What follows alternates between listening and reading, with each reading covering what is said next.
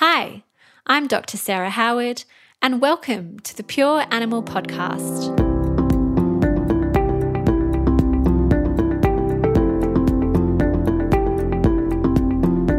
On today's episode, we're talking to Professor Caroline Mansfield about all things digestive health. Professor Caroline Mansfield is a registered specialist in small animal medicine, and she is recognised as an international leader in veterinary internal medicine. She graduated from Murdoch University and worked in mixed animal and small animal practice in Australia and the UK before completing a residency in small animal medicine at University College Dublin. From 2001 until 2010, she was employed at Murdoch University as a clinical registrar and then senior lecturer, before moving to the University of Melbourne in late 2010 as the head of small animal medicine. She then became a professor and director of clinical research. Her research involves projects investigating mechanisms involved in canine inflammatory bowel disease, the pancreas, and establishing the impact the gut microbiome has on health and disease in dogs and cats. Hi, Caroline. Thank you so much for joining us on the Pure Animal Podcast today. We're so excited to talk to you about all things digestive health. How are you today? I'm very well, thank you. It's a pleasure to be here. Oh, great. Well, we feel like the pleasure is ours. And we are going to be speaking today mainly about, which is the sort of bread and butter of your work, gastroenterology in cats and dogs, looking specifically at the microbiome and probiotics versus antibiotics, but we can see where the conversation takes us. Before we get into the crux of it, I'd really love to hear a little bit about your background and what made you actually want to be a vet in the first place, and then how did you end up working in gastroenterology? Wow, that's sort of going back into the dark ages, back into what sparked my journey. I guess I'd like to say it was a really carefully thought out plan, but I think, like with most things, it was a bit of fortune and a little bit of luck, I think, that kind of led me on my journey. So I guess my desire to be a vet was a loose desire through high school. I graduated from high school a little bit early, so I was a little bit young, and I took some time to decide where I wanted to be. And I was really fortunate to be at a time where I was living in Perth and able to go to Murdoch University, which was a really terrific vet school. Yeah, it still is. Yeah, yeah. At the time, my interest, believe it or not, was in horses. And that was from my childhood, and my father was involved with horses, and so a lot of my childhood memories were revolved around that. Lovely. And so so when I graduated, I worked in mixed animal practice and a little bit of equine stud work, but I actually found it. I'd like to say challenging, but I actually found that it wasn't mentally challenging. It was probably physically taxing, but I didn't find the work particularly enjoyable. So it kind of stimulated for me that I probably needed a new direction. And it coincided with the time for going overseas, like many young Australian vets do. So I was working in the UK. I was doing locum work, which predominantly was small animal work. And the opportunity to apply for some residencies in small animal medicine came up at that point. And I'd always really enjoyed small animal medicine at university. It's probably the thing that I excelled at and enjoyed the most. Yeah. And I think if I hadn't,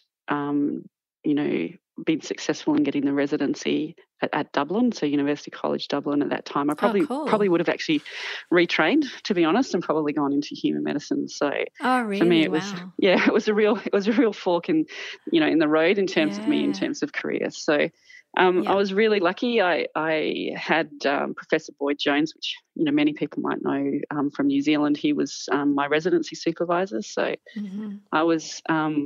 I was in Dublin for 3 years, which was a pretty exciting place to be.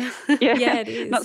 Not so much fun for my liver, but it was really fun for everything else. And the project that I did there was involved looking at lipase, actually trypsinogen activation peptides. So looking at an alternative diagnostic test for lipase in canine pancreatitis. It was a master's project. It was part of the requirement for my residency, which enabled me to get my diplomate and my board. So I was able to be a specialist. Awesome. At the time, I wasn't entirely sure where I wanted to go with my career after that, whether I wanted to be in private practice or academia, but I returned to Australia, and I was really fortunate then to return to Murdoch in Perth, and initially as a clinical registrar, and then I became an academic, and I continued my research into pancreatitis and particularly addressing management of it, so looking at nutritional treatment, nutritional intervention, and I did my PhD while I was working there, and I started while I was working there, and then I also started some projects for my residents that I was supervising, looking at inflammatory bowel disease as well. Sure. In dogs. So that, in dogs predominantly. I think, particularly the caseload at that time was, 85% dogs. So it made sense for us to concentrate on that. And then I was fortunate to be considered to be head of medicine at University of Melbourne. And so I moved from Perth to Melbourne in 2011, and then I completed my PhD in 2012. What was your PhD in, Caroline? It was in pancreatitis. So, a lot of it was on nutritional management, but also looking at sort of things like sensitivity and specificity of pancreatic lipase. Yeah, sure. Also assessing histopathology and severity indices as well. So it was a really clinically based PhD, which I think is a little bit unusual. For most PhDs tend to be much more sort of bench top in veterinary medicine. Laboratory. So the advantage, I guess, in doing that type of PhD for me was that I could continue with my clinical interests, and I didn't have to sort of step out for 3.5 years and do my PhD. Great. And that also, I guess, coincided with the time at which I moved to Melbourne. Yeah. And I was really, really lucky when I came to Melbourne that I was supported in able to sort of set up my own research interests and my own research group. Great. I had some of my residents and PhD students from Murdoch that followed me and came with me. Oh, wow. Yeah, which was also great. So we were able to sort of set up some programs looking at microbiome in cats, for example, with diabetes, and, looking at whether there were sort of changes sort of independent of their age and their diet. And we were also able to sort of continue the project in IBD that we'd started in Murdoch, and sort of collect samples from dogs in that particular project. And I was able to establish some contacts with some paediatric researchers at the Murdoch Children's Research Institute. So we were able to, start looking at virome characterization, which hasn't had as much interest, I guess, because it's a little bit even more scary than the microbiome, I guess, or bacteria and in the gut. So having all of those sort of contacts and that capacity to build my own research group meant that I could start exploring the microbiome, and then we started to develop more and more projects along the way. And as I was able to, continue, fortunately, to sort of build up these sort of smaller projects that kind of became a whole story together. Yeah. I realised, I guess the more that I started to know, that there's a whole bunch more that we don't know, and there's a whole bunch more to learn. And even though, even in human medicine, so even though we always feel sometimes in veterinary medicine that we're kind of like the poor cousins to what they know in human medicine, there's still this huge gap and huge capacity for us to learn about the microbiome and potentially harness it or use it as a tool to either prevent or treat diseases beyond the gut, which I find is just, you know, it kind of lights my fire. It's a really exciting thing. Yeah, absolutely. Yeah. And so are you currently working on a project looking at the microbiome in chronic enteropathies in dogs? Is that still underway? Well, we've wrapped up the clinical recruitment of that. So we finished the clinical recruitment at the beginning of 2021.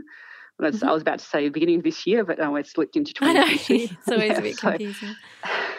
So we finished the clinical recruitment last year, and we have just finished the sequencing. So the sequencing data is, you know, we talk about big data and the amount of data that comes from microbiome sequencing is pretty huge. So we've got something like 356 samples that have all sequenced, and they each come up with 3 million sequences per sample. So it's a lot of data for us. Oh gosh, yeah. That's going to take many months, I would imagine. Yeah. One of the things that we have been working on over the last 6 months is what we call a pipeline or an analytic platform, which we've been working on with some data scientists. So that's kind of going to be helping us in analysing the longitudinal samples, because one of the things that we did find with this study and with our other studies as well is that particularly with IBD or chronic enteropathy, the microbiome is really inherently unstable. You know, it's widely variable within a particular individual, and each individual dog differs from each other. But then, so that inherent variability means that you can't compare them to each other. You kind of have to use each dog as their own control. Yeah, and so, you know, we need to do longitudinal sampling, and it makes the statistical analysis really quite complicated when we're then looking at what changes are present in the microbiome, and so then when we're looking at trying to see what changes there are in the microbiome, we have to obviously look at the comparison from the baseline, but then we also have to separate out the treatment response groups. So we divided those into like dogs that responded to diet alone, dogs that responded to diet and fecal microbial transplantation, and then dogs that required steroids or, you know, immunosuppression. And so for each of those, we want to separate those out and see, is there a difference, you know, between those treatment groups, and is there a difference that we can see at baseline? Because that would be amazing if we could see that at baseline, because then we could, you know, save a lot of time and effort for owners if we could just say, well, you know, your dog's not going to respond to this is the best treatment. So we're going to go straight to point B. So absolutely. So we've got that data, and then we've also are waiting on some other data, I guess, to complete the whole story. So even though we can see what bacteria there, the bacteria themselves, even if you can find that one bacteria bacteria family is depleted, it doesn't necessarily mean that the functionality of that bacteria is gone, because the other bacteria might take up that functionality. So we're doing some what's called metagenomics as well, so actually looking at the genes that are encoded by the bacteria that are present, which adds another layer of it sounds complexity. Very complex. So interesting. And then we're also doing some targeted metabolomics for looking at, you know, what impacts or changes within the dogs themselves. So are there changes in, you know, end metabolites that the bacteria may influence? So are there alterations in, for example, short-chain fatty acids or, you know, amino acid pathways that may be affected by the microbiome? So we're trying to kind of get, I guess, a 360 degree. Yeah, it's a big beast of a project, isn't it? Yeah, it's a big project. Yeah. Okay. So interesting. So when are you expecting that one to be sort of all wrapped up and have some amazing results to share? We'll probably have the abstract. We'll probably hopefully have the initial interim results completed in the next couple of months and be presenting that fairly soon. So that's looking at the microbiome data. Yeah. We then, I guess, the second part of it, we're actually looking at what's the impact on the host. So are they, more or less, inflammatory or inflamed with the treatment? It's probably going to be another sort of 6 months past that. And then, of course, as to when it's going to be published, that depends on how well we write it and how much the journal likes it and how many revisions come. But certainly will come out this year. Whether it's in abstract form or published only, or whether it's published as well. But yeah, we're aiming to move it on fairly quickly. Oh, that's great. I'll have to keep my eye out for it. That sounds really interesting.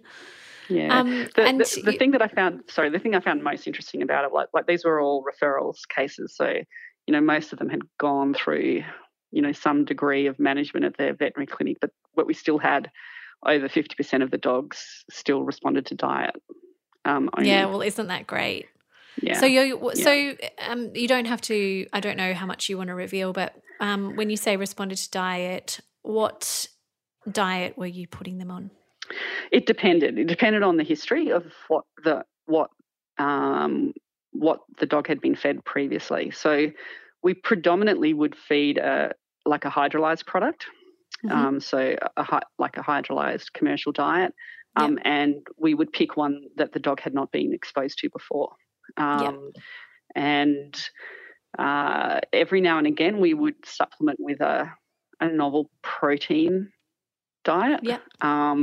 But we would not use a novel protein diet as the diet to start with. It was usually it was a commercial hydrolyzed diet. There's a few options available, a few veterinary options available on the market. Yeah.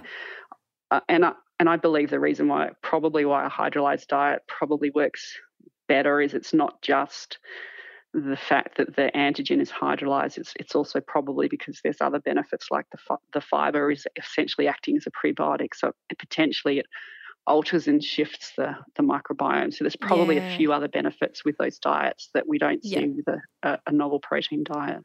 Yeah, alone. Sure. So essentially if you've seen 50% of the dogs respond to diet alone, then 50% they have a food sensitivity that's underlying their enteropathy. Yeah, it's a big conclusion to make. But... Yeah, when we say we probably say it's diet responsive because most of the dogs can go back to their normal diet after 6 months. Ah, right. So it's not a true sensitivity. Once all the inflammation settled down. But but we run the risk though. So most of them can go back to their normal diet. I'm quite cautious though. So I'll some people will say after 3 months you can put them back on their normal diet. I tend to push it out a little bit longer, and I'll usually say I kind of want 6 months of no relapses and no clinical signs, and it depends a little bit on the severity of, how bad the dog has been. And, 6 months is a long time to keep a dog from eating nothing else, and so quite often you'll find that they might scavenge something else or get access to something else during that time. And the owners will often say, if they've got a little bit of chicken from the table or something and then they had diarrhoea the next day. And for those dogs, the owners are really reluctant to go back to the normal diet. Yeah. They're just paranoid that things are going to go back to how they were. So maybe we'll push it out a little bit longer. But a fair percentage of them will not relapse if you put them back on their original diet. But the problem is if they do relapse, the chances of them then going back into remission with going back onto if you put them back onto the hydrolyzed diet is, decreases. Right. So, okay. Yes. So you do kind of run that risk with them. And we kind of talk that through with the owners. And for some people, the expense of the hydrolyzed diet, and particularly currently things are difficult to access and difficult to, not always easy to get. So a lot of them will decide that it's a risk worth taking, but for some of them, you know, they just do not want to go back to how their dog was and do not want to risk it. They'd rather, just stick with it. Yeah. Yeah. And when you're putting them back on their normal diet, are you doing any sort of food challenges, or is it literally just, weaning them back on over a few days? No, it depends a little bit on what the diet is that the owner wants and what the owner wants to go back on. So for some people, they don't want a completely normal diet. They just want to be able to give training treats or, special not treats have to like that. Watch their dog like a hawk the whole time. Yeah. Yeah, so if that's the case, then, maybe we would give a protein, a small amount of a protein once a week or something like that, just to see if there's any reaction. Whereas if they want to completely revert back to a normal diet, then it's a gradual reintroduction over a couple of, over about a week. Mm-hmm. Yeah. Sure. And are you ever using a probiotic or anything to support them during that transition? I usually ask them to have either probiotics on hand or know where they can access them very quickly. And so if there is, for some reason they have, particularly the ones that are not on any medication, that have either had a diet, either diet responsive, or have had FMT and a diet change. For those ones, I will say, if there's any type of diarrhea, to start the probiotics until the diarrhea is resolved. So it's like an emergency stage. So it's like a reactive rather than a preventive. Yeah. Yeah. And also potentially if they're going to be kennelled or they, are going in to have a procedure done or anything like that at the veterinary clinic, I'll often say to use them prophylactically in those circumstances as well. Yeah, sure. Okay, so when they're exposed to either another diet change or any sort of stress, to support them. Yeah. Okay. Yeah. Interesting. And I know that you've also recently completed another project which was modifying the gut-brain axis to in shelter animals. That sounds really interesting too. I wish we had been able to complete that to the way to its full, but unfortunately the global pandemic and COVID meant that we couldn't complete that entirely. But the first part of that that we had finished was basically trying to correlate and see whether there was a match between fecal scoring and their degree of stress and anxiety as sort of as determined by observational scores. So how you pretty much the same way that you can do pain scores by observation. These are sort of stress and anxiety scores, and so.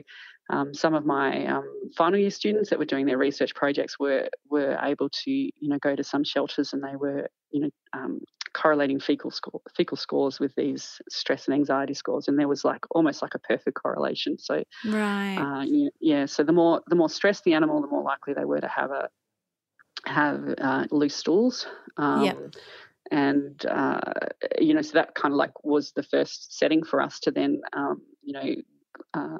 I guess justify the need for us to look at using a probiotic as an potential intervention in shelters, either a probiotic or a symbiotic. As an intervention for a number of reasons. I guess one is to try and decrease that anxiety, and that in turn decreases, I guess, the adoptability of the dogs and cats. Yes, of course. Yeah, because I guess the more the less anxious they are, the better they look to their potential adopters. Definitely. Yeah. But also, I guess anytime there's loose stools as well, often there'll be concerns about infectious disease and there's risks of spread and all sorts of other things as well. So from a management, shelter management perspective, it seems highly desirable to try and avoid that. And there has been some work. So there's certainly in a lot of experimental and benchtop studies in rodents, there's a lot of work that shows that, probiotics will help reduce stress and anxiety. And, you know, they do also will improve memory and learning, which is quite interesting.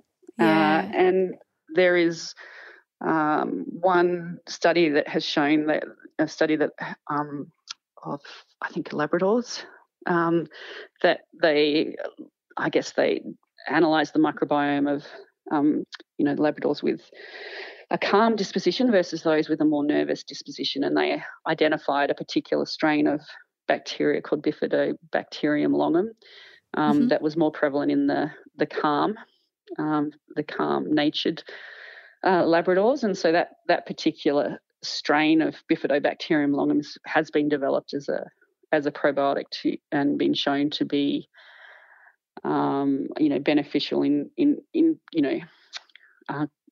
decreasing stress and anxiety in dogs in short-term situations. Yeah, sure. Okay. And so in your opinion, do you believe that it's all related to an increase in production or sort of a more efficient production of neurotransmitters from a healthier gut that then impacts the brain? Yeah. So it goes back to the gut-brain axis, which is a really quite a complicated axis. Well, it's a bidirectional axis, so it's quite a complicated axis. So there's a whole bunch of, there's direct neural signaling between the gut and the brain, and then there's also indirect signaling between the metabolites that are produced by the gut bacteria as well. And I guess if there's an imbalance or a dysbiosis, or then that can also, cause more likely to cause stress and anxiety. And also, I guess if that's compounded by other factors, and I guess in shelters those other factors would be often there'd be a change in diet, and stress, then there's also the potential for there to be more gut permeability potentially, and more likely for there to be, mediators in the bloodstream as well. Yeah, so it's a bit of crossing into the bloodstream. So it's a little bit of both, for sure. Yeah, sort of bi-directional, like a bit of a chicken and an egg. Yeah. Yeah. Yeah. Yeah. So you said that you didn't get to quite sort of finish that project. What were the aspects that you had to leave behind because of the pandemic? The good bit. The bit where we were actually able to intervene and see whether we could use the prebiotic, see whether it was able to actually reduce stress or anxiety. Yeah, so sure. Unfortunately, that was what we were most looking forward to do, but our study sponsor was unable to come up with the funding, and we were also unable to access the shelters as well at that particular time. So it could be a part B that we could look at doing in the future then. definitely hope so. Definitely hope so. And, absolutely. Also I guess we're also looking at the microbiome in obesity as well, because I think that's another really interesting aspect. Yeah, so following a lot of the interests that are, currently sort of prevalent in the human research world in this area too. Yeah, absolutely. Yeah. That's amazing. So we've talked quite a lot about dogs, but I know that one of your strong interests also is in cats, and they don't quite get the amount of research done on them as dogs do. So are you able to just take us through, in your sort of clinical experience, what you see most commonly occurring in cats' guts, what issues you see, and how you recommend managing sort of the likes of, feline IBD and lymphoma and triaditis and those sort of common disorders that we see in cats? I'd love to just hear a bit of an overview. Okay. I guess probably the one of the biggest... What's the most common things with cats is I guess they're not indiscriminate eaters the same way as dogs are. So we are less likely to see, we're less likely to see gastroenteritis in the same way, or non-specific gastroenteritis in the same way that we'll see in dogs. We're also probably see less foreign bodies, although we will see foreign bodies in cats. It's less common than in dogs. Yeah.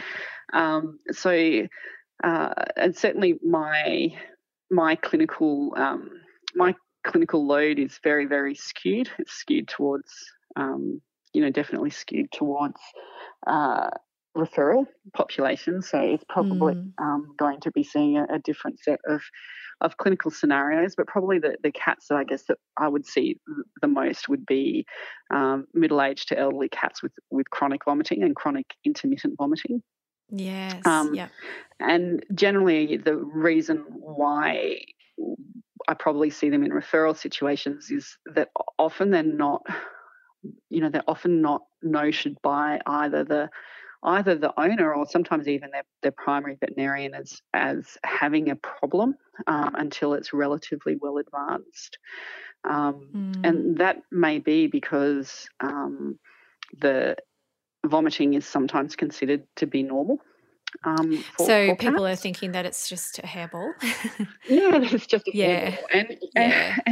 And I guess, yes, it could just be a hairball, but if your cat's a short-haired cat and, up until the age of 7 has never vomited a hairball but now starts vomiting hairballs, even if it's only once every 2 to 3 months, I guess, for me that would raise the question, well, why? Is it grooming more?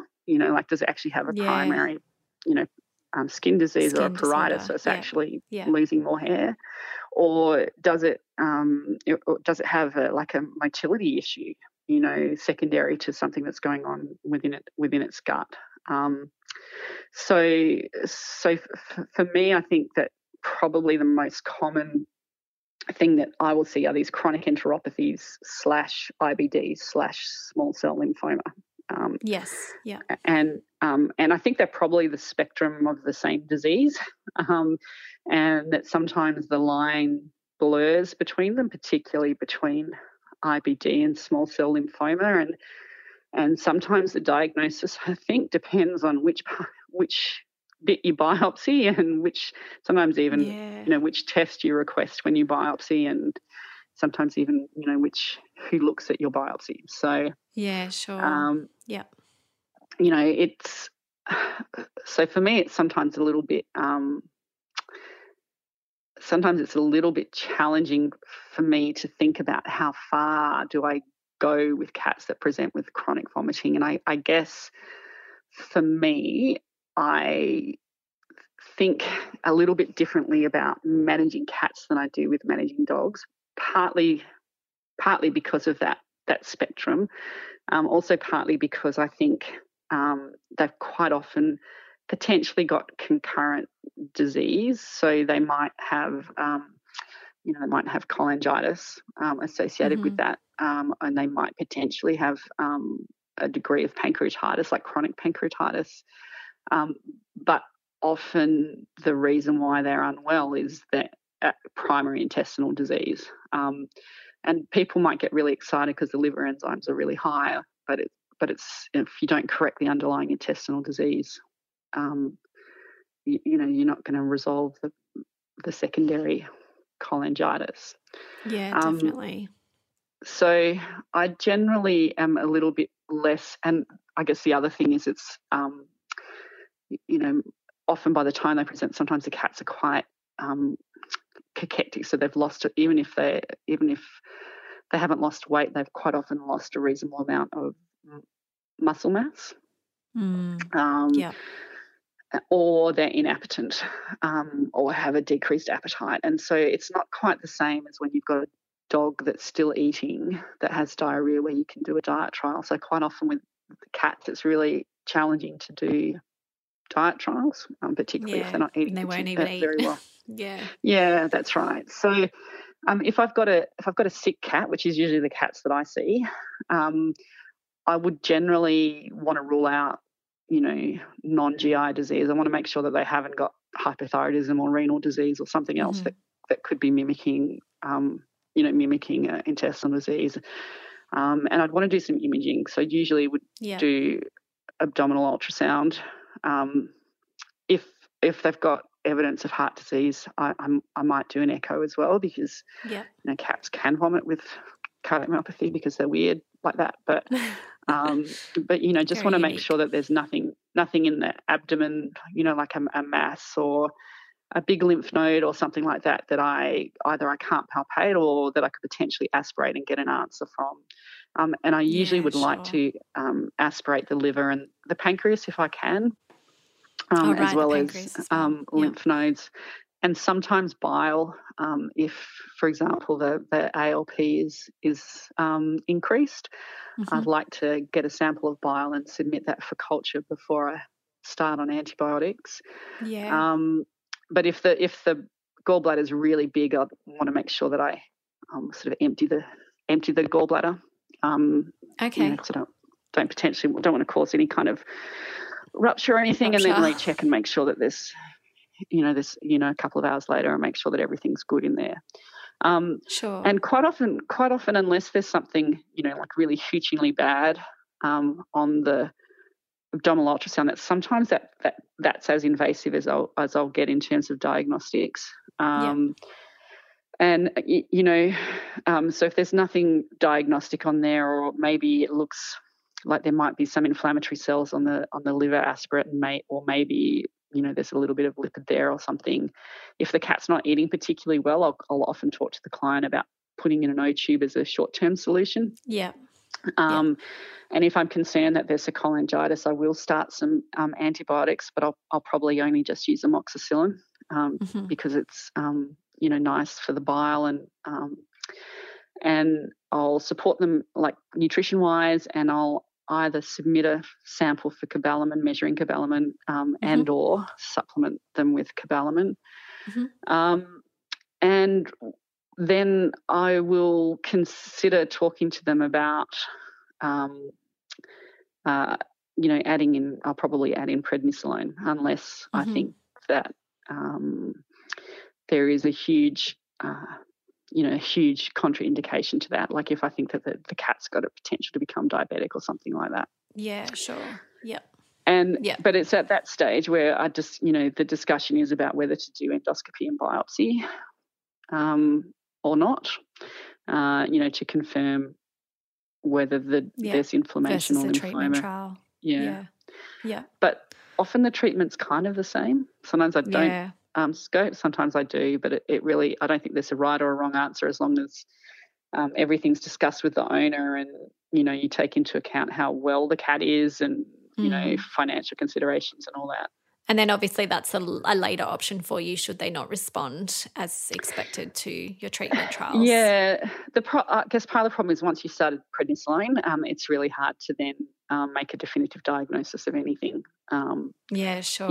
Okay. So you'd have to have, that discussion before you start the pred.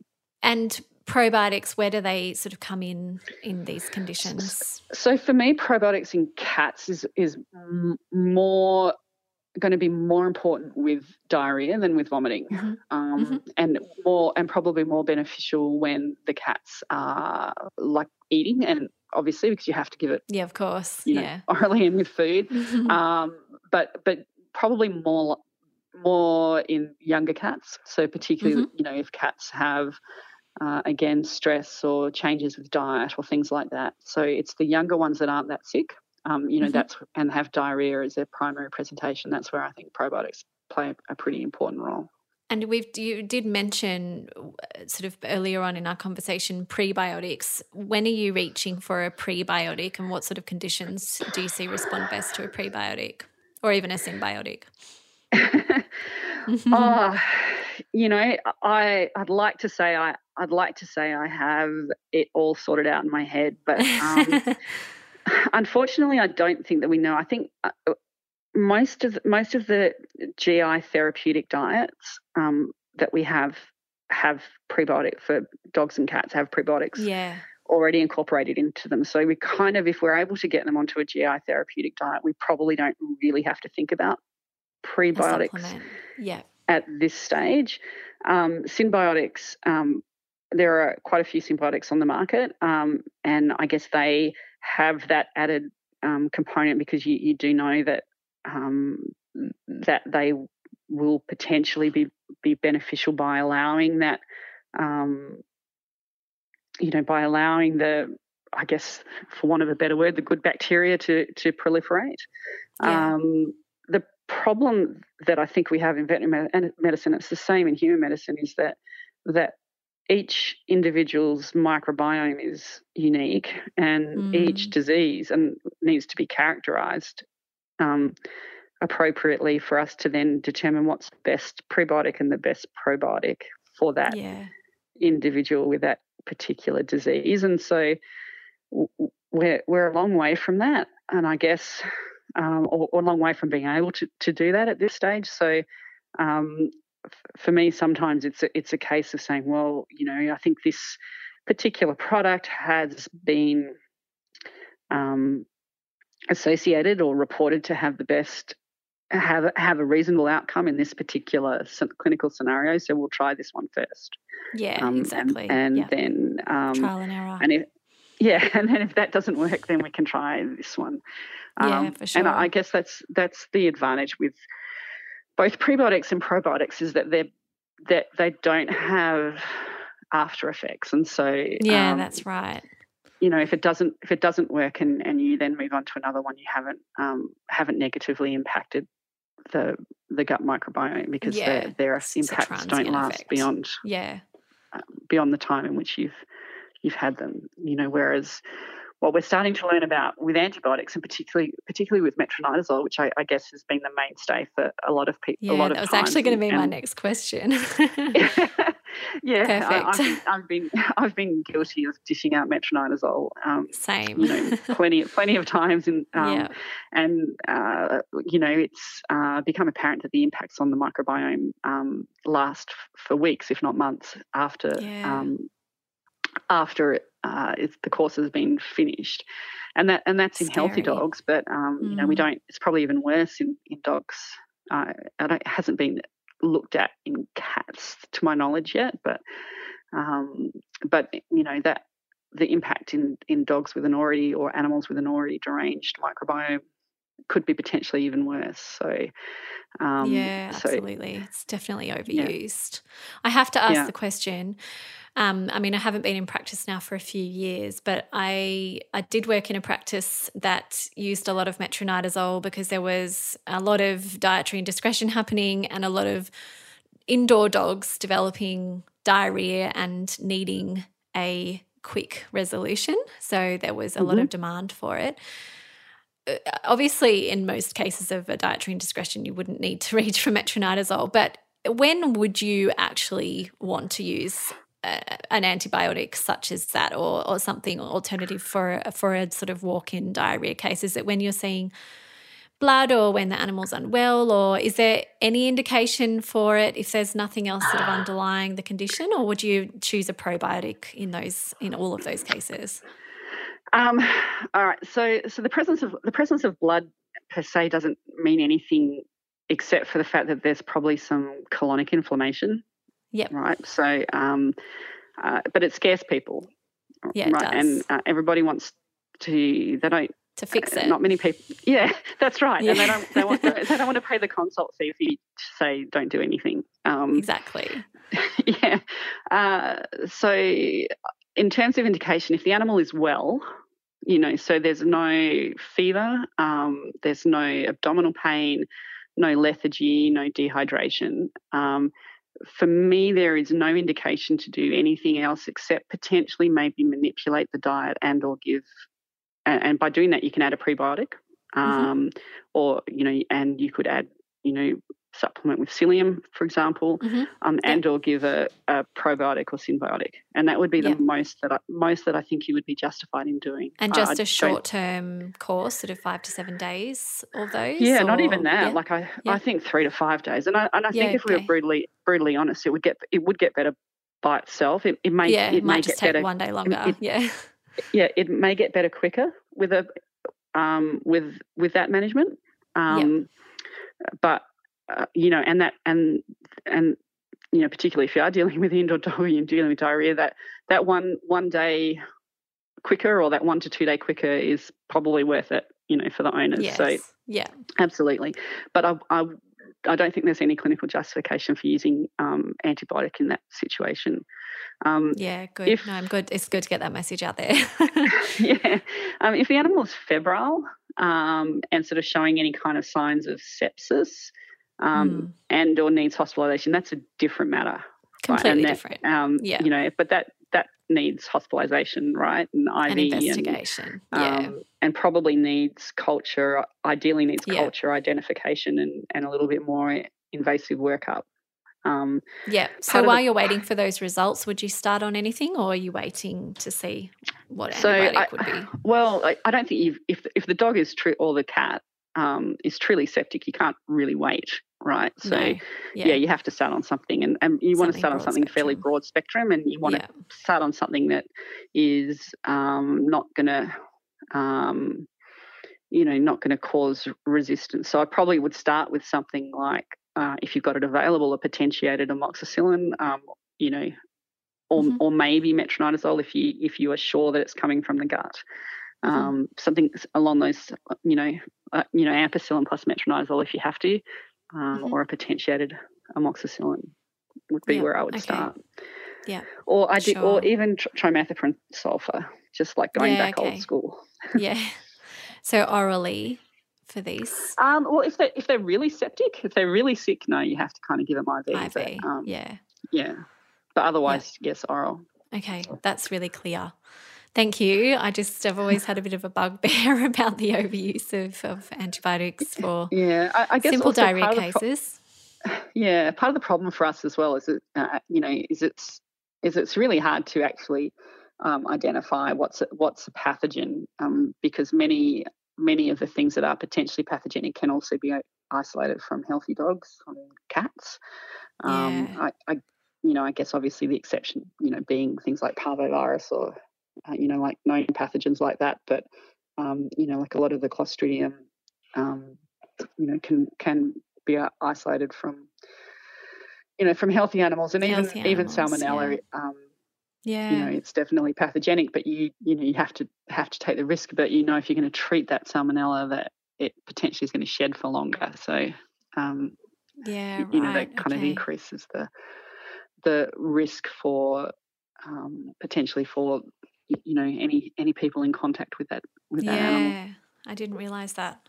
Okay, so it sounds like really you sort of need to know what you're dealing with before you attack things with too many antibiotics in an ideal situation. Yeah, absolutely. Amazing. Well, I know we're getting close to time, Caroline. I'm really grateful for you giving up your hour because I'm sure that you've got a very busy day. But before we finish up and say goodbye, is there anything else that you feel is important to get out there in regards to sort of gut health and things that we've talked about today?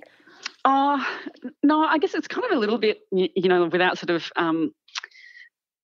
a little bit along the lines of what we were talking about before in that, probably all disease, if it doesn't begin in the gut, it's potentially exacerbated by the gut. And I think when we are dealing with things, particularly like antibiotics, I think we, as a profession, I think we need to maybe be a little bit more careful in this,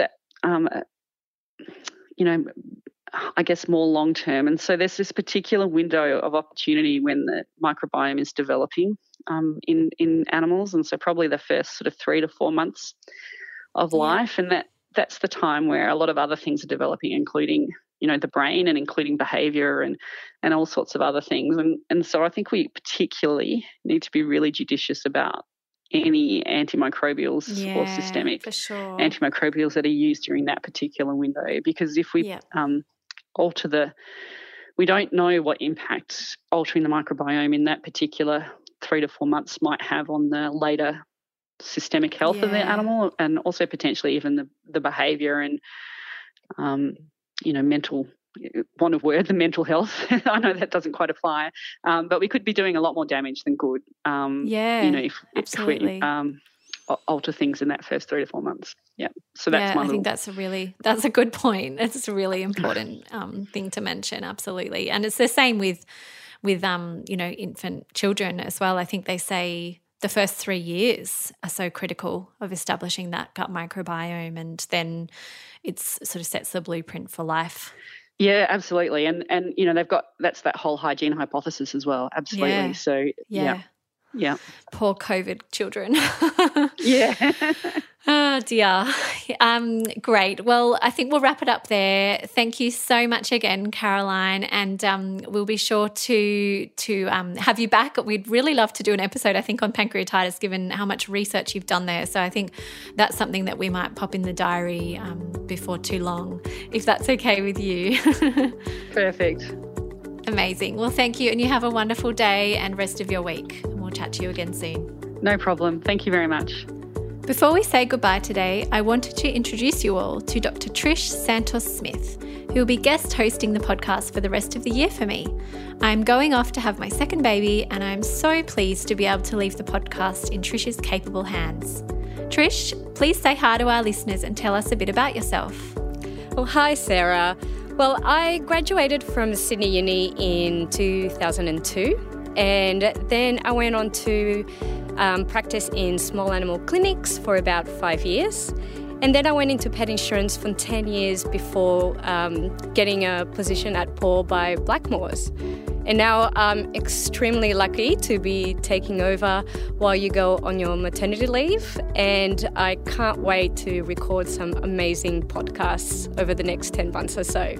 Thanks, Trish, and I'll be sure to listen in during my many months off. I'm really excited to hear all of your wonderful conversations. This was the Pure Animal Podcast, and I'm Dr. Sarah Howard. If you enjoyed our chat today with Dr. Caroline Mansfield, please leave us a rating and review on iTunes so other people can find it.